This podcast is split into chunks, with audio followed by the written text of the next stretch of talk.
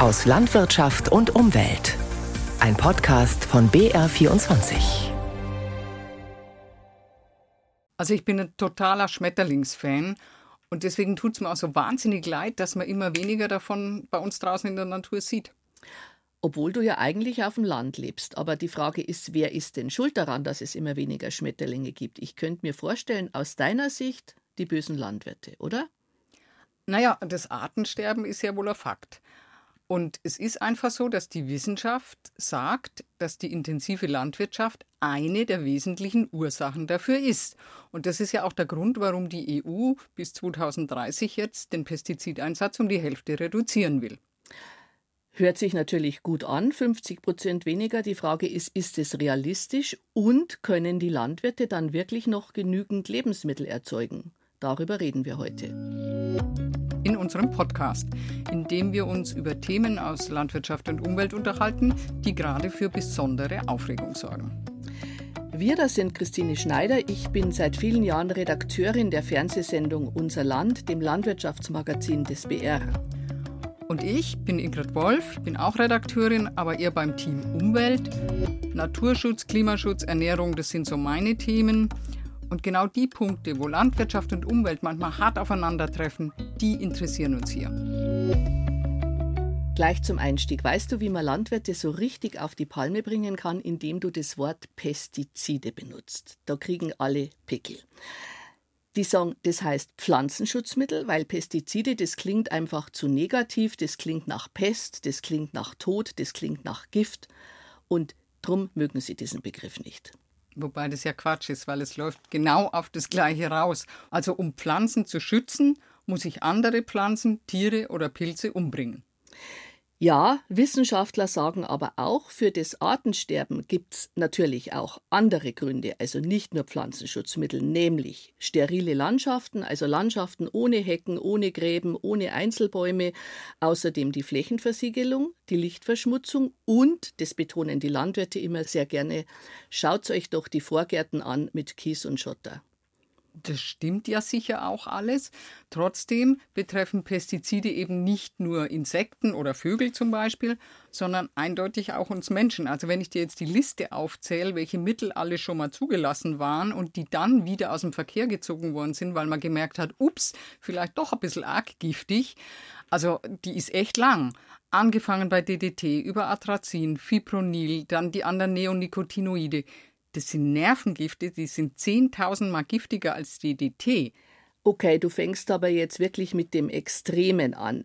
Man muss aber sagen, wenn Wirkstoffe im Nachhinein als doch zu gefährlich gelten, dann darf man aber nicht den Landwirten äh, den Vorwurf machen, dass sie die verwenden. Die Landwirte sagen, wir verwenden Spritzmittel, die sind offiziell zugelassen und wir müssen uns darauf verlassen können, dass die in Ordnung sind. Denn wenn ich mir heute Waschpulver kaufe oder Fingernagellackentferner, dann gehe ich auch davon aus, dass ich damit nichts Unrechtes verwende. Mein Gott, wenn ich da an meinen Vater denke, das muss ich dir jetzt echt erzählen, in den 70er Jahren, ich komme ja aus Unterfranken und wir hatten einen großen Streuobstbestand. Mein Vater, der ist immer mit der Buckelspritze raus und hat E605 gespritzt ich glaube, das ist mindestens schon seit 20 Jahren verboten. Und die waren total blauäugig damals. Die haben keinerlei Schutzmaßnahmen ergriffen. Also der hat nie einen Mundschutz aufgehabt oder Gummihandschuhe verwendet. Also wenn ich das so überlege, ich glaube, die Landwirte haben sich damals in allererster Linie selbst gefährdet und erst in zweiter Linie dann den Schädling, in diesem Fall den Apfelwickler. Aber jetzt lass uns doch mal kurz über den Pestizidwirkstoff überhaupt reden, Glyphosat. Oh ja, das heißt umstrittene Glyphosat. Ein sehr wirksames Gift, ein sogenanntes Totalherbizid. Das heißt, es tötet alles ab, was grün ist, also jede grüne Pflanze, die Photosynthese betreibt. Erfunden haben es die Amerikaner, die Firma Monsanto, die inzwischen ja von Bayer aufgekauft ist. Und das bekannteste glyphosathaltige Mittel, das ist, glaube ich, vielen Leuten auch ein Begriff Roundup oder mhm. auch als Roundup Ready ist es verkauft worden. Aber man muss sagen, in der EU Ende dieses Jahres läuft die Zulassung für Glyphosat aus und ich sage natürlich Gott sei Dank. Die Landwirte bedauern das, weil die Landwirte sagen, das ist das harmloseste Spritzmittel überhaupt. Das kannst du sogar trinken, ohne dass dir was passiert. Und die ganze Diskussion, die da um Glyphosat geführt wird, sagen die Landwirte, die ist komplett irre. Also ich finde das etwas crazy, diese Diskussion. Was die Studienlage angeht, also es gibt Studien, die sagen wieder, Glyphosat ist vermutlich krebserregend. Es gibt starke Hinweise darauf und es gibt genauso viele Studien, auch von renommierten Leuten, die sagen, nee, Glyphosat ist nicht krebserregend. Aber man muss sagen, dass Bayer als Nachfolgefirma, die Monsanto aufgekauft hat, in den USA eine ganze Menge von Prozessen verloren hat und hohe Schadenersatzsummen zahlen hat müssen weil Leute, die an Krebs erkrankt sind, das auf Glyphosat zurückgeführt haben und da auch Recht gekriegt haben. Und noch ein Punkt, dieses Roundup, über das wir geredet haben, Roundup Ready, das hat es bis vor wenigen Jahren ja auch wirklich in jedem Baumarkt gegeben. Das hat jeder Gartenbesitzer dort ohne Probleme kaufen können und die Leute haben es, glaube ich, auch ziemlich reichlich und, und ohne große Hemmungen in ihren Vorgärten und Gärten und Garageneinfahrten und Terrassen versprüht, weil es halt so wunderbar praktisch alles Moos und alles Unkraut weggeräumt hat. Mhm. Weißt du, was ich witzig finde? Ich äh, bin ja in den letzten Jahren sehr oft als Landwirtschaftsredakteurin äh, von Bauern angegriffen worden wegen unserer Berichterstattung über Glyphosat. Und da sagen dann die Bauern zu mir, was redst denn du überhaupt so gescheit daher? Du hast ja überhaupt keine Ahnung, du bist kein gelernter Landwirt, du weißt ja überhaupt nicht, ob Glyphosat gefährlich ist oder nicht. Wo ich sage, ja, okay, stimmt. Aber mein Gegenargument ist dann zu den Landwirten, dass ich sage, pass auf, ich weiß es nicht, aber du weißt das auch nicht. Du glaubst das, was auf dem Spritzmittelkanister draufsteht. Wobei wir wieder bei dem Punkt der Zulassung wären, aber da reden wir später drüber. Was mich jetzt vorher erst noch interessieren würde, warum beharren die Landwirte eigentlich so drauf, dass sie Glyphosat unbedingt brauchen, dass es unverzichtbar und äh, ohne Glyphosat ganz schwierig wird? Es ist halt wahnsinnig praktisch. Du kannst sozusagen im Frühjahr vor der Aussaat auf dem Feld reinen Tisch machen.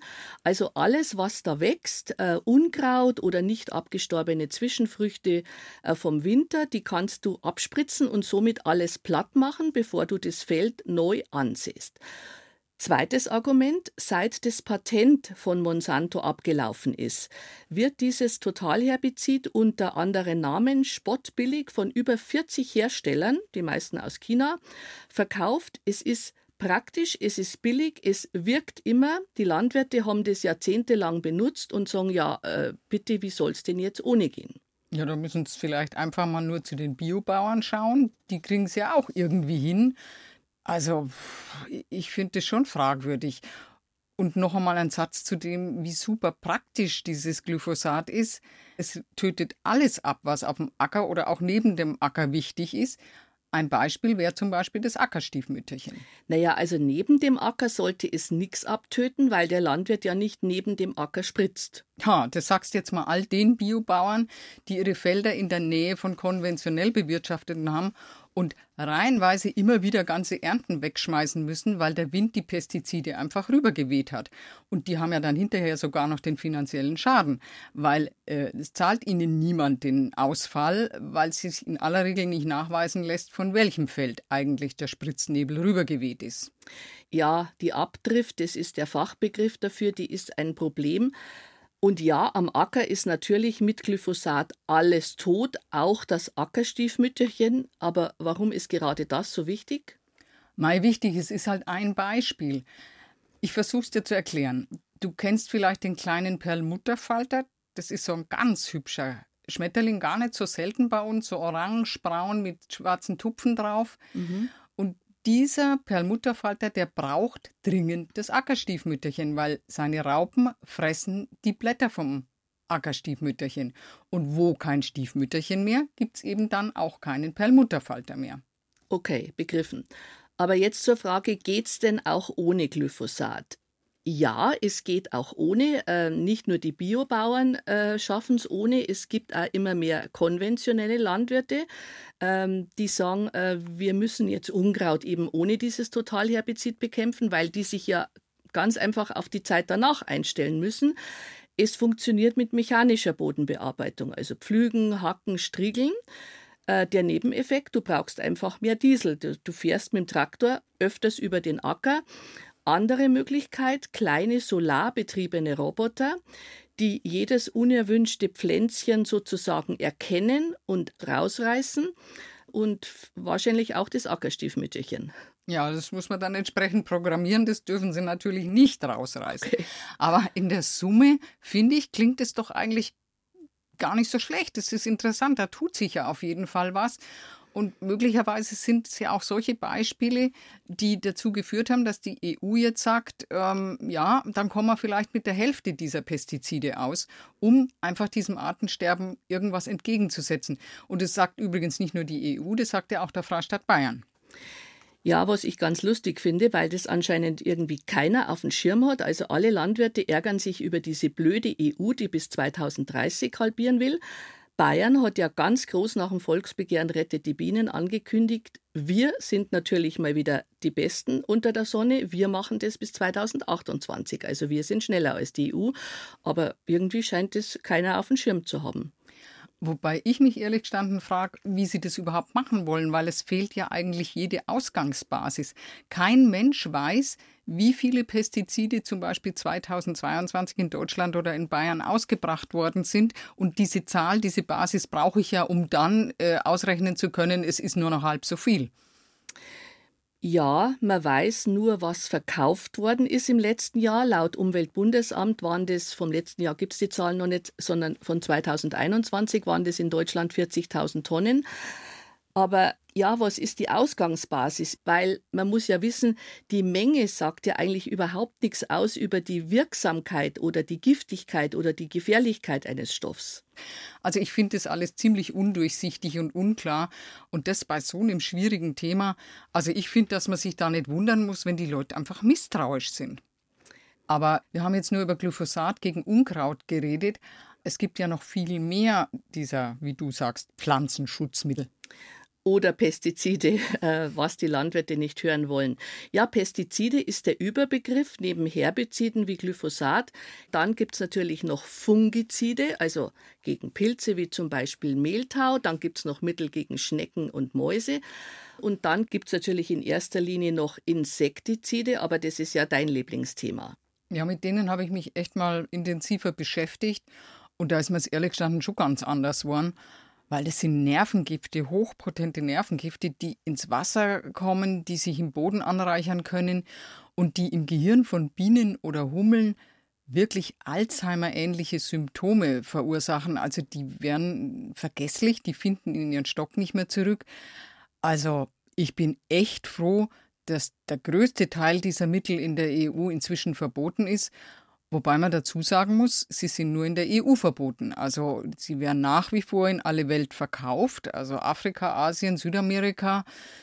Die Chemieindustrie verdient viel Geld damit und die Tatsache, dass man in Europa erkannt hat, dass das hochgiftiges Zeug ist, führt nicht dazu, dass man es deswegen gar nicht mehr herstellt. Ja, man muss aber halt auch mal sagen, aus Sicht der Landwirte, die Neonics galten lange als unproblematisch. Die Landwirte waren froh drum und haben die gegen verschiedene Schadinsekten eingesetzt, also zum Beispiel gegen den Kartoffelkäfer oder den Rapsglanzkäfer oder auch im Zuckerrübenanbau. Weißt du eigentlich, hat es da in der Folge jetzt Ertragseinbußen gegeben oder Missernten? Also mir hat jetzt ein befreundeter Landwirt erzählt, dass es beim Raps ein großes Problem gibt weil das Saatgut nicht mehr mit Neonix gebeizt werden darf, muss er jetzt während der Vegetation mehrmals mit anderen Insektiziden über den Acker fahren. Gegen den Erdfloh, gegen den Rüsselkäfer, gegen den Rapsglanzkäfer. Das heißt, er spritzt jetzt viel mehr als vorher. Also er spritzt mehr, aber vielleicht mit für die Umwelt harmloseren Mitteln, zumindest nach dem Stand heute. Könnte sein. Hm. Ja, nochmal zu dieser Zahl 50 Prozent weniger. Die Landwirte sagen, sie haben ja in den letzten Jahren schon reduziert nämlich durch moderne Spritzdüsen.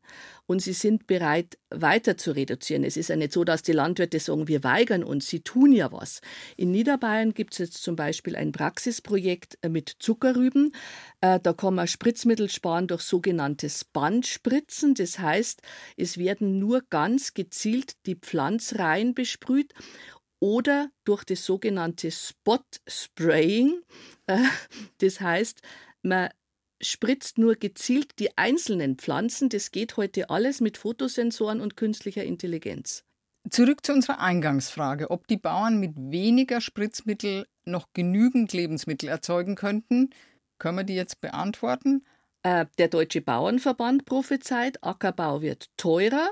wird aufwendiger und es gibt 30 Prozent weniger Ernteerträge. Und weißt du, was noch so ein Schreckensszenario ist, was manche an die Wand malen? Die sagen, es gibt in Zukunft vielleicht sogar weniger statt mehr Biodiversität. Wieso das? Weil die Landwirte könnten dann weniger Raps, Zuckerrüben, Kartoffeln und Leguminosen anbauen, weil man da eben viel Pflanzenschutzmittel braucht. Und wenn man Pflanzenschutzmittel sparen will, dann baut man in Zukunft nur noch Mais und Getreide an, denn das ist unproblematischer. Okay, also noch mehr Mais wäre, das klingt jetzt nicht wirklich gut. Glaubst du denn, dass das so kommt? Ehrlich gesagt, ich glaube es nicht. Aber was ich mich grundsätzlich frage, wenn es jetzt heißt, Pestizide sind gefährlich, müssen halbiert werden, manche müssen ganz verboten werden, äh, wer hat denn die eigentlich zugelassen?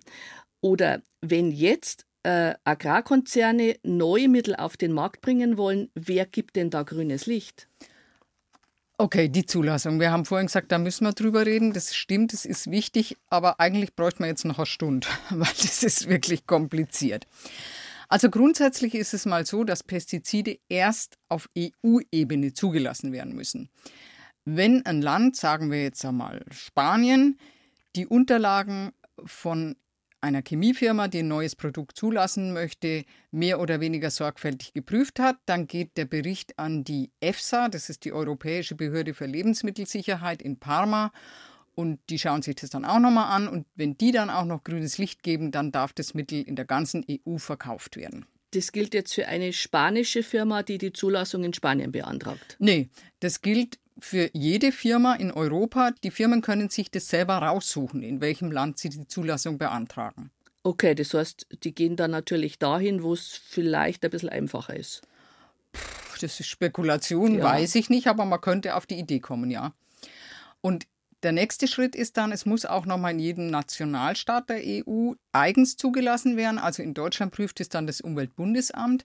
Und das Verrückte ist, selbst wenn die dann feststellen, dass die erstzulassende Behörde in einem anderen EU-Land geschlampt hat, äh, hat es keinerlei Wirkung. Es wird dann trotzdem in Deutschland oder muss trotzdem in Deutschland zugelassen werden. Und es hat da auch einige Fälle schon gegeben, wo die gemerkt haben, ja, die haben eigentlich, warum auch immer, weil sie geschlampt haben, weil sie nicht genügend Personal hatten, diese Prüfung nicht ordentlich gemacht, haben zum Beispiel, gab es den Fall tatsächlich auch bei Glyphosat, dass eben aus den Studien, die die Firmen mit einreichen bei ihrem Zulassungsantrag, wo die Gefährlichkeit des Gifts eingeschätzt wird, da haben die Zulassungsbehörden einfach Copy und Paste gemacht. Die haben das einfach übernommen und nicht weiter nachgeprüft. Und das konnte man auch nachweisen. Trotzdem, selbst wenn man sowas bemerkt hat, konnte man in Deutschland nicht verhindern, dass es auf dem deutschen Markt zugelassen wird. Ist ja Wahnsinn, oder? Also ich finde es auch völlig ver verrückt und es ist alles andere als vertrauensbildend. Und es kommt dann noch was anderes dazu. Es gibt so viele blinde Flecken in diesem Zulassungsverfahren. Also da wird zum Beispiel bei einem Mittel getestet, ob die Tiere, die damit in Berührung kommen, die Bienen zum Beispiel, tot vom Stangerl fallen. Mehr wird aber nicht geprüft. Mhm. Also man schaut nicht, was passiert nach vier oder fünf Tagen mit dem Tier, ähm, dass die möglicherweise dann die Bienen irgendwelche Gehirnveränderungen haben, das merkt ja keiner. Das war bei den Neonics so. Das war bei, genau bei den Neonics der Fall. Da hat man dann erst gemerkt, dass die eben nicht mehr Heim in Stock finden, aber im ursprünglichen Verfahren ist das nicht geprüft worden. Und auch ein anderer Punkt, also wenn ein Mittel möglicherweise relativ harmlos ist, gehen wir mal davon aus, im günstigsten Fall, äh, es wird nicht geprüft, wenn das gleichzeitig noch mit fünf anderen Mitteln in so einem Cocktail ausgebracht wird, welche Wirkung das hat, ob die sich dann gegenseitig beeinflussen, verstärken, verändern, das wird null geprüft. Und in der Praxis wird es aber gemacht. Also, das ist ja ehrlich gesagt unbegreiflich, oder? Also, ich finde, dass das der Punkt ist. Ich mache nicht den Landwirten den Vorwurf, dass sie ein Mittel verspritzen, das ja. zugelassen ist, sondern ich glaube, diese Zulassung, das muss man sich dringend mal genauer anschauen. Ja, okay. Aber jetzt noch ein anderer Aspekt. Ich glaube, ähm, wenn uns jetzt ein konventioneller Landwirt zuhört, dann kriegt der Schnappatmung, äh, weil er sagt, es wird jetzt nur über mich geredet, was ich da draußen alles tue und mache. Ähm, Schaut doch mal die Biobauern an. Genau, weil die nämlich auch spritzen, was viele Leute natürlich nicht wissen. Das sind zwar keine synthetischen Stoffe, sondern sogenannte Pflanzenstärkungsmittel, aber die spritzen zum Beispiel auch Kupfer. Gegen Mehltau zum Beispiel im Weinbau oder im Obstbau. Und gar nicht so wenig. Das sind bis zu drei Kilo pro Hektar. Und Kupfer muss man halt ganz klar mhm. sagen, ist ein Schwermetall. Also das ist giftig für kleine Tiere und in höheren Dosen könnte sogar für den Menschen gefährlich werden. Und was ich auch schlimm finde, es reichert sich halt im Boden an. Weißt du eigentlich, welche Kulturen am häufigsten gespritzt werden? Aber heute vorher noch was anderes. Für wen sind Pestizide eigentlich gefährlicher? Für mich als Mensch oder fürs Ökosystem?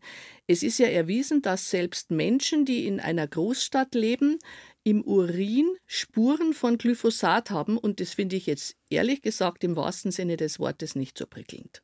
Ja, es findet wahrscheinlich niemand prickelnd. Aber ehrlich gestanden, was die menschliche Gesundheit angeht, da bin ich relativ entspannt, also zumindest bei uns in Deutschland, weil es wird wirklich viel und streng geprüft, ob es Rückstände von Pestiziden auf Lebensmitteln gibt. Und ja, natürlich, da findet man auch immer mal wieder was, aber im Großen und Ganzen funktioniert das wirklich gut. Was ganz anderes ist es für die Natur, für die Ökosysteme. Die Mittel heißen Insektenvernichtungsmittel. Mhm. Und genau das machen sie auch, und zwar sehr erfolgreich. Oder Glyphosat haben wir gesagt, killt alles, was grün ist. Und ich habe ja versucht, am Beispiel des Ackerstiefmütterchens zu erklären, dass es halt einfach zu kurz gesprungen ist, wenn ich mir nur den unkrautfreien Acker anschaue. Also welche Folgen der Einsatz von Pestiziden für Tiere und Pflanzen hat, die auf, um, im Acker leben, welche wichtige Rolle die möglicherweise im Kreislauf der Natur spielen, wo ja immer das Grundprinzip der Vielfalt herrscht in der Natur. Also welche Folgen das hat, wenn ich da ein Steinchen, ein Element aus dem komplizierten Gebilde rausziehe. Ich glaube, das wird viel zu wenig beachtet und wir wissen auch viel zu wenig immer noch darüber. Okay. Auf jeden Fall was, wo man, finde ich, viel mehr sich mit beschäftigen müsste und weiter nachfragen müsste. Ja, aber jetzt nochmal die Frage, äh, welche Kulturen werden am häufigsten gespritzt? Was schätzt du? Sag's mir, aber ich sag dir gleich, ich bin ein Apfelbauernkind. Ich tippe auf den Apfel. Richtig. Im Durchschnitt in Deutschland werden Äpfel an 21 Tagen pro Saison gespritzt und nach den Äpfeln kommen dann gleich Hopfen und Wein. Und was am allerwenigsten gespritzt wird? Was schätzt du? Du hast vorhin mal gesagt Getreide? Nein, der Mais. Noch Fragen, Frau Wolf? Ja, noch eine, Frau Schneider. Was ist eigentlich dein Lieblingstier? Hm, was ist mein Lieblingstier? Naja, vielleicht der Marienkäfer. Marienkäfer sind Nützlinge, mit denen kann man Spritzmittel sparen. Die werden in Gewächshäusern eingesetzt und fressen dort Blattläuse. Schau, wie schön wir jetzt da die Kurve gekriegt haben. In der nächsten Folge geht es wieder um ein Tier, allerdings um eins, das im Hinblick auf die Symbolik eher am anderen Ende der Skala angesiedelt ist als unser Glücksbringer Marienkäfer. Wir reden in der nächsten Folge über den Wolf und eins verrate ich dir jetzt schon, ich bräuchte dieses Tier bei uns nicht. Tja, Christine, das überrascht mich jetzt überhaupt gar nicht. Wenn ihr noch Fragen oder Anregungen habt, dann schreibt uns eine Mail an unserland.br.de oder schickt uns eine Nachricht in unserem Facebook-Kanal Unser Land. Und jetzt, Frau Wolf, backen wir zusammen, oder? Jetzt backeln wir zusammen.